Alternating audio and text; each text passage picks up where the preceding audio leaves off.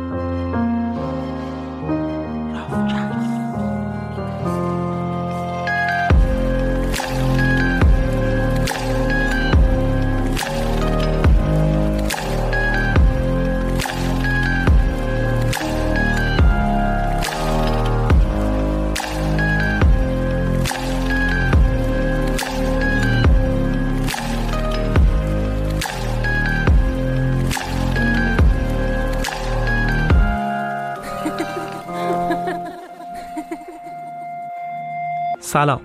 من ایمان نژادت هستم و این قسمت دوازدهم رافکسته. من تو هر قسمت رافکست یه ماجرای واقعی و مهم رو براتون روایت می‌کنم. چیزی که در ادامه قراره بشنوید اولین قسمت از پادکست سریالی و سه قسمتی قمار با مرگ که قراره یک شب در میون منتشر بشه. تو انتهای این اپیزودم یه صحبت کوتاهی در مورد این پادکست سه قسمتی دارم که لازم اگه تونستید حتما بشنوید. قمار با مرگ قسمت اول.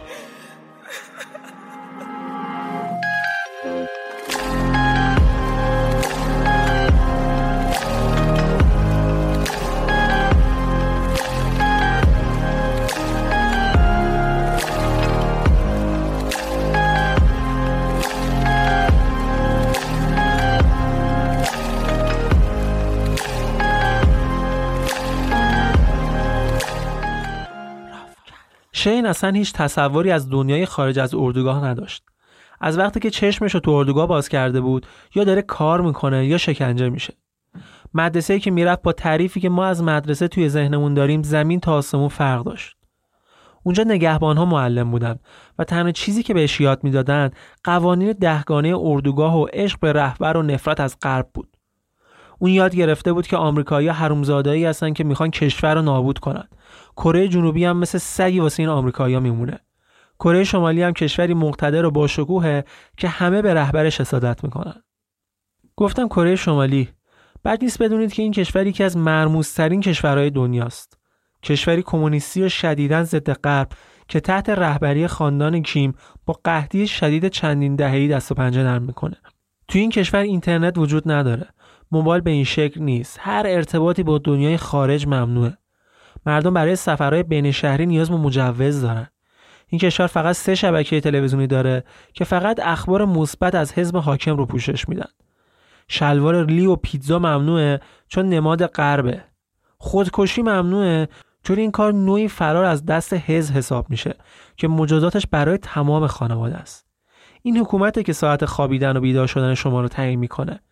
کوچکترین قانون شکنی باعث میشه خودت و افراد خانوادت تا سه نسل بعد به اردوگاه های کار اجباری فرستاده بشن. اردوگاهی که حداقل دوازده برابر اردوگاه های نازی عمر دارن. تمام این اردوگاه ها تو دل کوهستانه کشورن و دور تا دورشون با حسارایی بسته شده که برق فشار قوی ازشون رد میشه. تو این اردوگاه ها فقط باید کار کنی. زندانیا تو این اردوگاه وقتی به سن ازدواج برسن نگهبانا براشون همسر انتخاب می‌کنن و فقط سالی پنج بار رو می‌تونن شب رو هم بگذرونن. تجمع بیش از دو نفر صحبت کردن از خدا کوچکترین ارتباطی بین دخترها و پسرها تو این اردوگاه ها ممنوعه.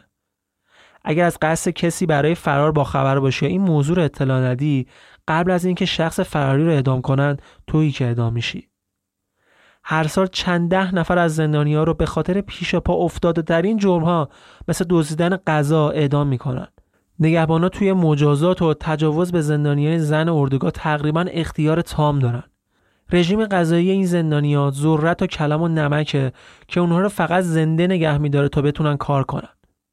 سالی یکی دو بار لباس نو بهشون میدن. با این لباس هم کار می‌کنن هم میخوابن. تو زندگیشون خبری از صابون و مسواک و لباس زیر نیست. معمولا اکثرشون مخصوصا اونایی که توی اردوگاه به دنیا اومدن تا قبل از 50 سالگی از سوی تغذیه و مریضی میمیرن. سازمان عفو بین الملل احتمال میده که 6 اردوگاه کار اجباری توی این کشور وجود داشته باشه که بزرگترین این اردوگاه ها از شهر لس آنجلس هم بزرگتره. خلاصه اینکه توی این اردوگاه ها وضعیت اصلا خوب نیست مثل تموم کشور. برگردیم سراغ شین. شین ده سال بعد از اون صحنه اعدامی که دید دوباره به مزرعه برمیگرده. باز همون جمعیت چند صد نفره و همون چوبه اعدام. حالا دیگه یه پسر نوجوان 14 ساله شده بود که بعد از 8 ماه اسارت توی زندان زیرزمینی به اونجا برده بودنش. وقتی بعد از 8 ماه شین رو از زندان آورده بودن بیرون و توی مزرعه از ماشین پیادش کردن بردنش به سمت چوبه اعدام. دیگه خودش رو یه مرده فرض می‌کرد. نگهبانه یه زن میانسال پسر جوونی رو به چوبه دار بسته بودن و تناب دار رو دور گردن زن صف می‌کردن. اونا مادر و برادر شین بودن. شین هنوز داشت سعی می‌کرد که بفهمه چی داره دور ورش میگذره که دید مادرش حلقاویز شده و داره اون بالا دست و پا می‌زنه.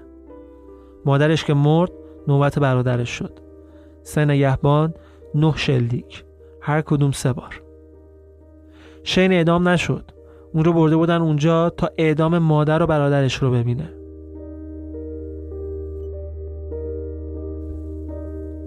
ولی اون بیشتر از اینکه از دست نگهبانه عصبانی باشه از مادر و برادرش عصبی بود که باعث شده بودن هشت ماه تمام شکنجه بشه. جای شکنجه رو روی تمام بدنش می‌شد دید. سوختگی و زخمای بدی روی تنش بود که هر بار بهشون نگاه می‌کرد خشمش نسبت به مادر و برادرش بیشتر می‌شد. شین تو اردوگاه داشت تقاس قانون شکنی اموش رو می‌داد. کره شمالی قانونی به اسم مجازات سه نسل داره. یعنی اگر کسی جور میره انجام بده تمام اعضای درجه یک اون خانواده به اردوگاه های کار اجباری فرستاده میشن و تا سه نسل بعد اونجا باید بمونن و کار کنن و شکنجه بشن تا تبارشون از گناه پاک بشه شین مادرش توی اردوگاه توی روستای روبروی مزرعی زندگی می‌کردن که بعدا مادرش اونجا اعدام شد. توی اون روستا چهل تا خونه یه طبقه بود که توی هر کدوم از این خونه ها چهار خانواده زندگی می‌کردن. آشپزخونه مشترک بود. خبری از آب لوله کشی و تخت خواب و هموم نبود. خیلیا توی تابستون یواشکی خودشون رو توی رودخونه میشستن. کلا برای هر سی خانواده هم یه چای آب بود که ازش برای خوردن استفاده کنن. هر خونه هم دو تا توالت داشت یکی برای مردا یه هم برای زنا که از فضولات انسانی این توالت ها به عنوان کود برای مزرعه استفاده می‌کردن اگر مادر شین سهمیه کار روزانش انجام می‌داد می‌تونست برای اون شب و فردا صبحش وعده غذایی بگیره وگرنه از غذا خبری نبود. شین تمام روزهای سال ذرت و کلام نمک زده شده می‌خورد. اونا معمولا همیشه گرسنه بودن. شین اکثر وقتات که مادرش خونه نبود حتی غذای مادرش هم می‌خورد به خاطر این کارش هم همیشه کتک می‌خورد ولی بازم این کارو می‌کرد. زندگی توی اردوگاه کاری با مردم کرده بود که نه بچه ارقی به والدینش داشت و نه پدر مادرها حس خاصی نسبت به بچه هاشون داشتن. در واقع بیشتر به چشم یه رقیب برای بقا به هم نگاه می‌کردن. پدر مادر شین به عنوان جایزه برای کار زیاد و خبرچینی با هم ازدواج کرده بودند به غیر از اون پنج شبی که تو طول سال مشخص می‌شد مرد و زنها توی روزهای دیگه سال توی اردوگاه های جدا از هم زندگی می‌کردن. قانون هشتم اردوگاه می‌گفت هر رابطه جنسی توی اردوگاه ممنوعه.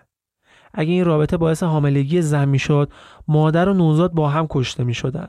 چون هدف اردوگاه پاک کردن تبار آلوده زندانی ها تا سه نسل بعد بود و به دنیا اومدن بچه جدید از یه تبار آلوده با این هدف مغایرت داشت. خیلی از زنهایی که به خاطر یه وعده غذای بیشتر با نگهبانا همخواب می‌شدن اگه بعدا میفهمیدن که بار دارن یا خودکشی می‌کردن یا این نگهبانا بودن که میکشتنشون. حالا شاید براتون سوال پیش بیاد که خب اگر داشتن رابطه جنسی توی اردوگاه ممنوع بوده پس این بچههایی که تو اردوگاه به دنیا می اومدن مثل شین تکلیفشون چی بوده؟ چرا اینا رو نکشتن؟ چرا مادر شین زنده بوده و نکشته بودنش؟ این دلیلش این بود که برای بچه دار شدن باید از قبل اجازه می گرفتن تا این حد فضای توی اردوگاه وحشتناک غیر قابل باور بوده. حاصل ازدواج پدر مادر شینم دو تا پسر بود که شین با 8 سال اختلاف برادر کوچیکه خانواده بود. این دو تا برادر خیلی همدیگه رو نمیشناختن. برادر بزرگتر ده ساعت تو روز و مدرسه بود. وقتی هم که شین چهار سالش بود به خاطر اینکه به سن کار یعنی دوازده سالگی رسیده بود از خونه جدا کرده بودنش و فرستاده بودنش خوابگاه.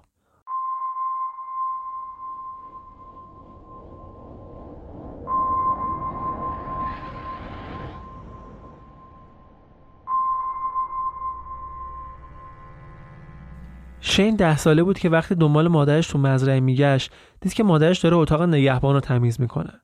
یکم که گذشت نگهبانم میاد تو اتاق و بدون اینکه مادرش مقاومتی از خودش نشون بده بهش تجاوز می‌کنه. یه بارم موقع کار توی مزرعه مادر شین به خاطر خستگی و گرسنگی زیاد کند کار می‌کرد که نگهبان دستور میده برای تنبیه کردنش نزدیک به دو ساعت تمام زیر آفتاب روی زانواش بشین و دستاشو بالا نگه ولی از شدت خستگی و گرسنگی بیهوش میشه. گرسنگی توی اردوگاه کار به جایی کشونده بود که شین و دوستاش موشار شکار می‌کردن و میخوردن. البته این کار تا حد زیادی هم ضروری بود چون به خاطر سوء تغذیه شدید مریضی توی اردوگاه شایع شده بود که به خاطر نرسیده پروتئین به بدن به وجود میومد و باعث مرگ می‌شد. خوردن موشا و ملخا و حشرات می‌تونست تا حدود این کمبود پروتئین را جبران کنه. البته این کمبود منابع غذایی محدود به اردوگاه نبود. این مشکل تو سراسر کره وجود داشت.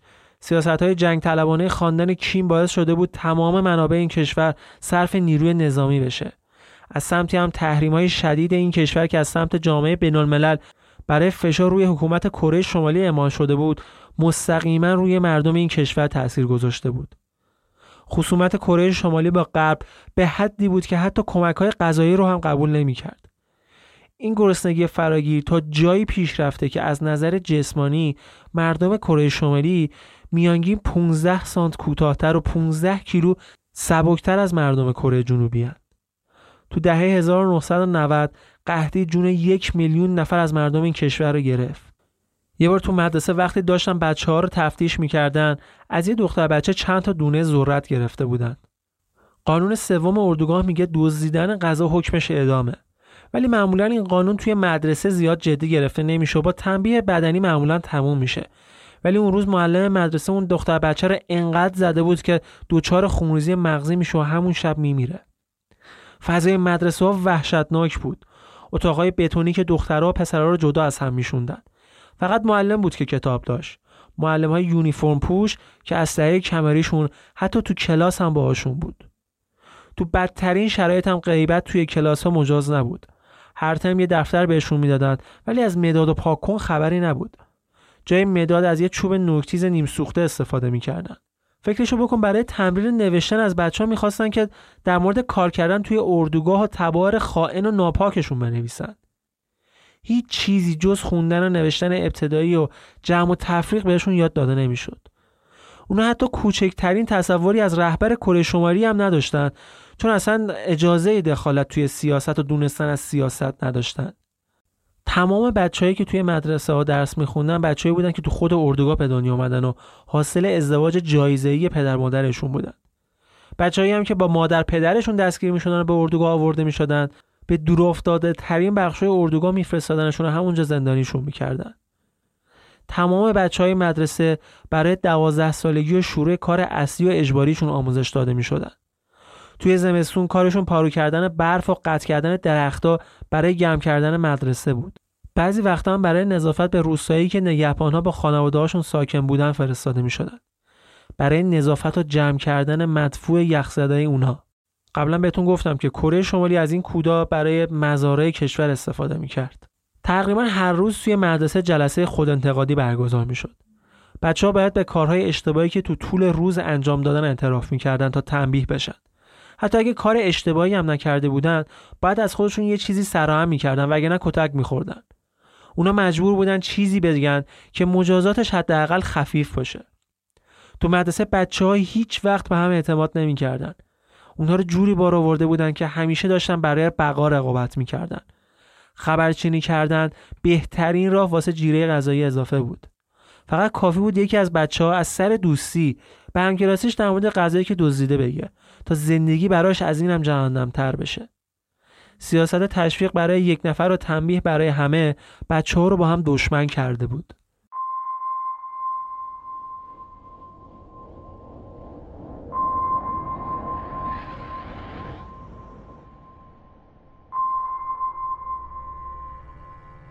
کیم ایل سونگ رهبر وقت کره شمالی برای شناسایی مخالفاش یه سیستم تبار محور بر اساس میزان قابل اعتماد بودن پدر و مادر و خاندان افراد درست کرده بود که اونها رو به طبقای مختلف تقسیم می‌کرد.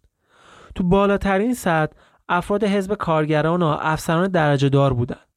طبقه بعدی کارگرای مزارا و خانواده سربازایی بودند که توی جنگ دوکورو و جنگ علیه ژاپن خدمت کرده بودند. طبقه بعدی که یه طبقه خونسا بود اتفاقا به همین اسمم شناخته می‌شد یعنی طبقه خونسا سربازها و معلما بودن بعد از اون هم طبقه متخاصم بود که افرادی رو شامل می‌شد که یا متدین بودن حالا به هر دینی یا مزنون به مخالفت با حکومت بودن. یا از نواده های کسایی بودن که زمان اشغال کره به دست ژاپنی ها توی معدن های اونها کار می‌کردن.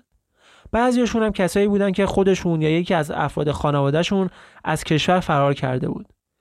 اینا معمولا یا محکوم به اعدام می شدن یا فرستاده می شدن اردوگاه که تو بهترین حالت توی معدنها و کارخونه ها کار کنن.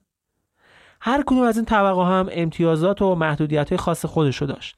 مثلا اعضای طبقه بالا یا به اصطلاح طبقه حسه و طبقه پایینترش اجازه اینو داشتن که توی پیونگیانگ یا اطرافش زندگی کنن و دانشگاه برن.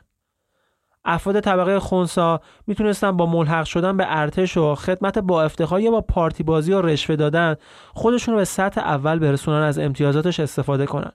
وگرنه باید تو شهرهای کوچیک کره زندگی معمولی داشته باشن. البته اینم بگم که تعریف زندگی معمولی توی کره کره شمالی مشخصا با تعریفی که ما داریم خیلی فرق می‌کنه. فقط یه مثال ساده بزنم تا بعدا که کاملتر توضیح بدم. یک کالایی مثل برنج جایزه و هدیه خدمت توی طبقه بالا هسته بود. دیگه خودتون سطح زندگی رو توی طبقات پایینتر تصور کنید. افراد طبقه متخاصم هم توی دور افتاده ترین شهرهای مرزی با چین زندگی می‌کردن. معمولا هم ازشون بیگاری گرفته می‌شد. بین اعضای طبقه هسته که حدود 200 هزار نفر از جمعیت 23 میلیون نفری کره شمالی شامل میشن هستن کسایی که از موقعیتی که دارن سوء استفاده می‌کنن. و میرن تو کار قاچاق. از مواد گرفته تا سیگارهای تقلبی از همه مهمتر قاچاق انسان که بازار خیلی خوبی توی کره شمالی داره. در واقع این قاچاقا به صورت غیر رسمی زیر نظر حکومت تا بتونه از این راه درآمدی واسه خودش کسب کنه. یکی دیگه از منابع درآمد حکومت کلا کلو گذاشتن سر شرکت های خارجی بیمه بود. اینجوری که دلال های بیمه رو شناسایی می‌کردند و پیشنهاد دادن حق بیمه بالا. کارخونه ها مزرعه ها دارایی خودشون رو به صورت مشترک زیر پوشش چند شرکت بیمه خارجی می بردن و بعدش هم یه حادثه عمدی و چند صد میلیون دلار سود که از این شرکت ها برای خودشون می گرفتن. شاید خیلی از این چیزایی که تا الان براتون گفتم عجیب و غیر قابل باور باشه ولی تمام اینا حقیقت محضیه که داره تو کره شمالی میگذره. اولی داستان که یادتونه گفتم مادر و برادر شین به خاطر یه کار خلافی که کرده بودند بازداشت میشن و جلوی چشمان شین اعدام میشن. اما دلیل اعدامشون اقدام به فرار برادر بزرگتر شین بود.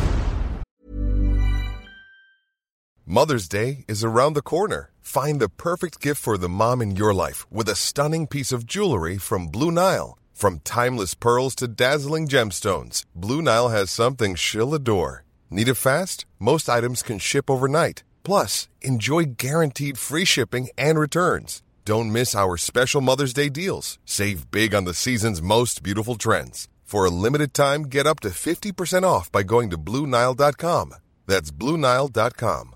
If you thought the only way to get a more defined jawline with natural looking results was through surgery, think again. Juvederm Volux XC is a non surgical injectable gel filler that improves moderate to severe loss of jawline definition and can help you achieve natural looking results with little downtime. Even better, this improved definition lasts up to one year with optimal treatment. No maintenance required. Improve jawline definition for a smooth, sculpted look with Juvederm Volux XC. For important safety information and to find a licensed specialist, visit juvederm.com. That's J U V E D E R M.com. Not for people with severe allergic reactions, allergies to lidocaine, or the proteins used in Juvederm. Common side effects include injection site redness, swelling, pain, tenderness, firmness, lumps, bumps, bruising, discoloration, or itching. There's a risk of unintentional injection into a blood vessel, which can cause vision abnormalities, blindness, stroke, temporary scabs, or scarring. Talk to a licensed specialist to find out if it's right for you.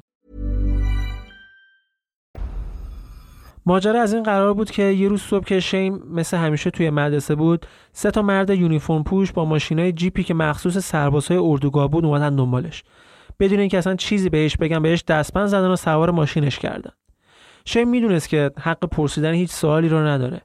این یکی از قوانین دهگانه اردوگاه بود. ولی شستش خبردار شده بود که یه اتفاقی افتاده. اونم یه اتفاق خیلی وحشتناک. بعد از نیم ساعت رانندگی ماشین متوقف میشه شین رو پیاده می‌کنن و اون فقط متوجه میشه که سوار آسانسور شد و داره میره به سمت پایین. از آسانسور که بیرون میان وارد یه اتاق بزرگ میشن. یه اتاق تاریک و بدون پنجره. چشمای شین رو که باز می‌کنن اولین تصویری که می‌بینه یه افسر نظامیه که پشت میز نشسته. اصلا نگاه تمام اون روز اونجا نشسته بود و منتظر شین بوده. بدون معطلی بازجویی شروع میشه. افسر پشت میز ازش می‌پرسه تو شین اینگونی شین جواب میده بله. شین گیونسا پدرته؟ بله. جانگ های گیونگ مادرته؟ بله. شین هیگون برادرته؟ بله. افسر چند دقیقه بدون اینکه چیزی بپرسه به شین زل می‌زنه. تمام بدن شین داشت میلرزید. می‌دونست که توی اردوگاه به خاطر پیش پا افتاده ترین اشتباهی ممکنه اعدام بشه. افسر ازش می‌پرسه می‌دونی چرا اینجایی؟ شین میگه نه. بهش میگه که امروز صبح مادر و برادرت موقع فرار دستگیر شدن و شین هم به جرم همدستی یا مطلع بودن و پنهون کردن این کار دستگیر شده. شین که اینو میشنوه پاهاش شل میشه. به قدری شوکی میشه که حتی نمی‌تونه حرف بزنه از خودش دفاع کنه. یکم که تونست خودش رو جمع جور کنه گفت که از هیچ چی خبر نداره. شین تقریبا یک ماه بود که اصلا خونه نرفته بود. شب و روزش رو توی مدرسه گذرانده بود. ولی اون افسر هیچ کدوم از حرفای شین رو قبول نداشت. شین رو میندازن زندان و روزها و ماهها شکنجش می‌کنن. ولی اون هیچ حرفی برای گفتن نداره. چون اصلا از چیزی خبر نداشت که بخواد بگه. سلولش یه مربع بتونی بود که حتی نمی‌تونست توش پاشو دراز کنه. توی همین سلول کوچیک توالتش هم بود. تو اون سلول بدون پنجره نمی‌شد حتی شب و روز رو از هم تشخیص داد. هر روز بازجویی می‌شد هر روز شکنجه می‌شد و تو تمام این مدت هم فقط بهش یه وعده غذایی ذرت می‌دادن تا از گشنگی نمیره. یه روز اون رو به یه اتاقی می‌برن که بیشتر شبیه یه کارگاهه. از پاهاش از جر سقیلی که اونجا بود آویزونش می‌کنن و همون سوالای تکراری دوباره ازش می‌پرسن. وقتی جوابی که می‌خوان نمی‌گیرن لختش می‌کنن و دستاش هم به قلاب میبندن. بدنش تقریبا شبیه حرف یو شده بود. کمرش کاملا نزدیک زمین بود. برای بار آخر دوباره همون سوالای تکراری ازش می‌پرسن و می‌خوان که دلیل فرار برادرش و اقداماتی که می‌خواست بعدا انجام بده رو فاش کنه. شین حرفی برای گفتن نداشت. بازجوها یه منقل پر از زغال زیر کمرش می‌ذارن و شروع می‌کنن به باد زدن منقل. انقدر باد می‌زنن و باد می‌زنن که پوست و گوشت شین میپزه و از درد بیهوش میشه. وقتی به هوش اومد توی سلولش بود. نمی‌دونست چند وقت گذشته. گوشت دور موچ پاش به خاطر آویزون موندنهای طولانی به استخونش رسیده بود. تمام کمرش تاور زده بود. از چرک و عفونت شدید لباسش بهش چسبیده بود. شدیدن تب کرده بود. چند روز حتی نتونست لب به غذا بزنه. خودش حد می‌زنه که ده روزی رو همین شکلی تو سلولش مونده. ولی یه مدت بعد سلول شین رو عوض کردن. تو این سلول جدیدی هم سلولی هم داشت. یه مرد پنجاه ساله خیلی لاغری بود که انگار یه چند سالی می‌شد که اون پایین داره زندگی می‌کنه. شین اونو امو صدا می‌زد. تمام دو ماه بعدی که شین اونجا هم سلولی بود با این مرد امو بود که ازش پرستاری می‌کرد. زخماشو تمیز نگه میداشت. چرکاشو سعی می‌کرد با قشق از بدنش بیاره بیرون. از غذایی که برای خوردن بهشون می‌دادن به خاطر نمکش استفاده می‌کرد که زخمای شین رو ضد عفونی کنه. چند هفته طول کشید حال شین یه مقدار بهتر شد. اون روزها و شبها توی اون سلول تاریک فقط با حرف زدن و داستان تعریف کردن قابل تحمل می‌شد. اما از دنیای بیرون از اردوگاه برای شین تعریف می‌کرد. از سم گوشت و برنج و صدف فراش گفت. از شهرها و آپارتمانهای چند طبقه. اما تا حدودی هم پیش نگهبان ارج و قرب داشت. براش وعده غذای اضافه می آوردن حتی اجازه می‌دادن که موها و ریشاشو کوتاه کنه. نگهبانا اما بعد از دو ماه باز دوباره اومدن سر وقت شین. اون روز آخرین باری بود که شین و امو همدیگر رو می‌دیدن. شین رو بردن به یه اتاقی که هشت ماه قبل برای اولین بار ازش بازجویی کرده بودن. وقتی وارد اتاق شد از چیزی که دید شوکه شد. پدرش هم اونجا بود. زانو زده بود جلوی میز. جای شکنجه رو تمام بدنش معلوم بود. پای راستش اصلا اوضاع خوبی نداشت. مثل اینکه پاشو شکونده بودن و استخونه پاش خیلی بدشک جوش خورده بود به هم. شین رو کنار پدرش نشوندن و برگه ای رو برای امضا بهشون دادن. اون برگه آزادیشون بود. با این شرط که بعد از آزاد شدن در مورد اتفاقاتی که براش افتاده به هیچ عنوان هیچ جا صحبت نکنن. بعد از امضا اونا رو سوار ماشین می‌کنن به مزرعه گندم نزدیک خونهش رو می‌برن. اونجا شین مادر و برادرش رو بعد از هشت ماه دید و این آخرین دیدارشون بود. هر دای اونها اعدام شدن. روزهای بعد از اعدام برای شین به بدترین شکل ممکن گذشت. توی مدرسه روزهای جهنمی از قبل هم بدتر شده بود. حالا دیگه شین پسر یه مادر خائن بود که برای فرار پسر بزرگش نقشه کشیده بود. وضعیت جسمانیش به خاطر هشمایی که تو زندان مخفی گذرانده بود اصلا تعریفی نداشت. معلمش با بدترین شکل ممکن باش رفتار می‌کرد. حتی همکلاسیاش غذاشو هم میدزدیدن. یه مدت برای ساخت و ساز صد توی سرمای زمستون مجبور بود توی رودخونه بره و سنگهایی که هر کدوم چند برابر وزن خودش بودن رو جابجا کنه. یک سال بعدی با همین وضعیت گذشت تا به مزرعه پرورش خوک فرستادنش. اوضاع اونجا نسبتا بهتر بود. بیشتر غذا می‌خورد و کارش هم سبکتر بود. تا جایی هم که می‌تونست گوشت خوک میدزدید. اما این روزهای خوبش هم تا 22 سالگی بیشتر ادامه پیدا نکرد. شین به کارگاه پوشاک فرستاده میشه. یه کارگاه شلوغ که مسئول تامین بخشی از لباسهای ارتش و نظامی کشور بودند محیط کارگاه شدیداً خشن بود. با کوچکترین بهونه ای رو تنبیه می‌کردن. شین خودش چندین بار شاهد تجاوز نگهبانها و سرکارگرا به دخترای جوون کارگاه بود. همون روزای اول یکی از بندای انگشت شین رو قطع می‌کنن. فقط به خاطر اینکه چرخ خیاطی از دستش افتاده بود. فشار روی شین به بالاترین حد رسیده بود.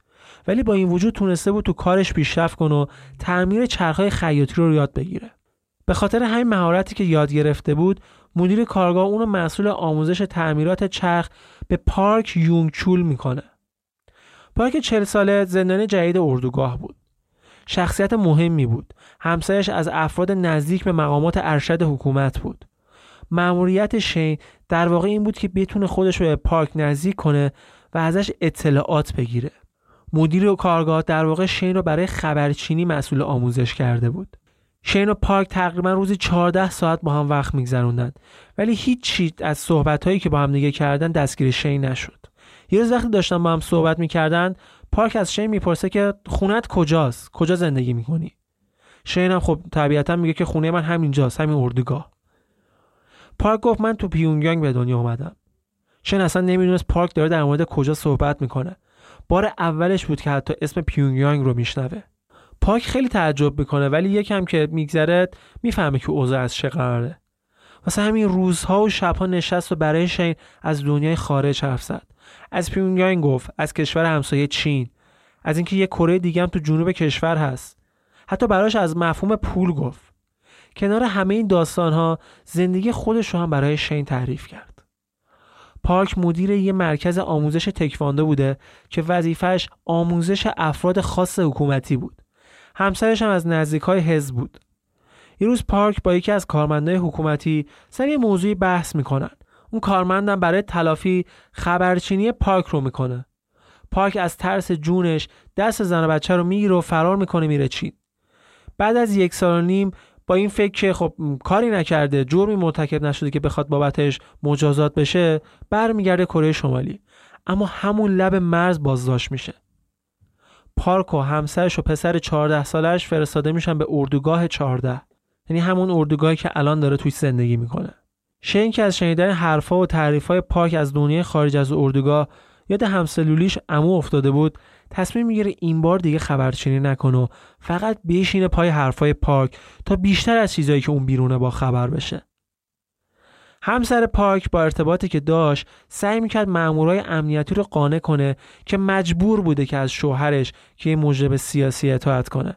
به خاطر همین هم داشت سعی می‌کرد که از پارک جدا بشه تا شاید بتونه از اردوگاه آزاد بشه. یه مدتی گذشت و شین و پارک بیشتر و بیشتر به هم نزدیک شدن و شین هم تحت تاثیر حرفای پارک بیشتر مشتاق دیدن دنیای خارج می‌شد.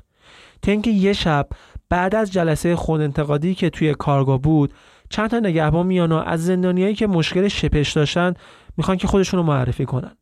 پنج تا از زندانیا خودشون رو معرفی می‌کنن. نگهبانا به هر کدوم از اونها یه سطح پر از یه مایع کده رنگ میدن و از اونها می‌خوان که خودشون رو با این مایع بشورن. کمتر از یک هفته بعد تمام بدن این زندانیا پر از جوش شد. یواش یواش پوستشون شروع به گندیدن کرد تا وقتی که از شدت تب و عفونت دیگه نمی‌تونستن حتی غذا بخورن. بعد از یک هفته هم نگهبانا شبونه اونها رو سوار کامیون می‌کنن و دیگه هیچ وقت ازشون خبری نمیشه. تمام مشکلاتی که شین تا اون روز تحمل کرده بود به کنار ولی دوستیش با پارک و حرفاش و اتفاقاتی که برای اون پنج زندانی افتاد به قدری روش تاثیر گذاشته بود که دیگه اردوگاه 14 براش خونه نبود. یه قفس بزرگ بود که بعد خودش رو ازش نجات می‌داد.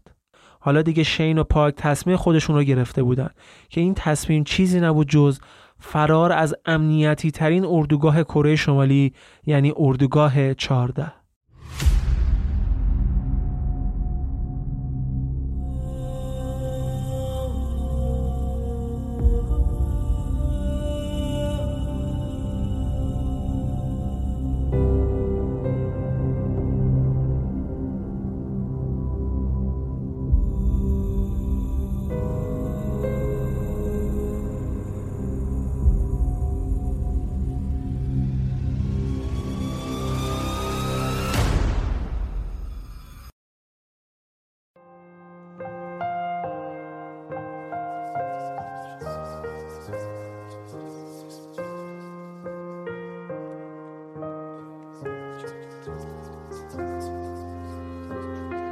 چیزی که شنیدید قسمت اول از پادکست سریالی قمار با مرگ بود که تو آبان 98 منتشر میشه. قسمت دوم پس فردا شب منتشر میشه و دو روز بعدش هم قسمت سوم. اما شما می‌تونید فقط با مبلغ 5000 تومن حامی هر سه قسمت مینی سریال قمار با مرگ بشید. فقط کافی یه سری به صفحه ما توی سایت هامی باش بزنید و با این 5000 تومن حامی این سه قسمت بشید. لینک صفحمون هم توی سایت هامی باش توی توضیحات پادکست گذاشتم. عکس و مطالب تکمیلی هر قسمت رو هم می‌تونید از سایت پادکست rafcast.ir یا کانال تلگرام پادکست ببینید و دنبال کنید. توی تمام شبکه های اجتماعی هم می‌تونید رافکست رو دنبال کنید و با هشتگ رافکست نظرتون رو در مورد هر قسمت مخصوصا این سه قسمتی که به صورت سریالی قرار منتشر بشه بگید. آدرس شبکه های اجتماعی رو هم توی توضیحات پادکست هست که می‌تونید از اونجا دسترسی داشته باشید. ممنون که مثل همیشه با من تا پایان همراه بودید.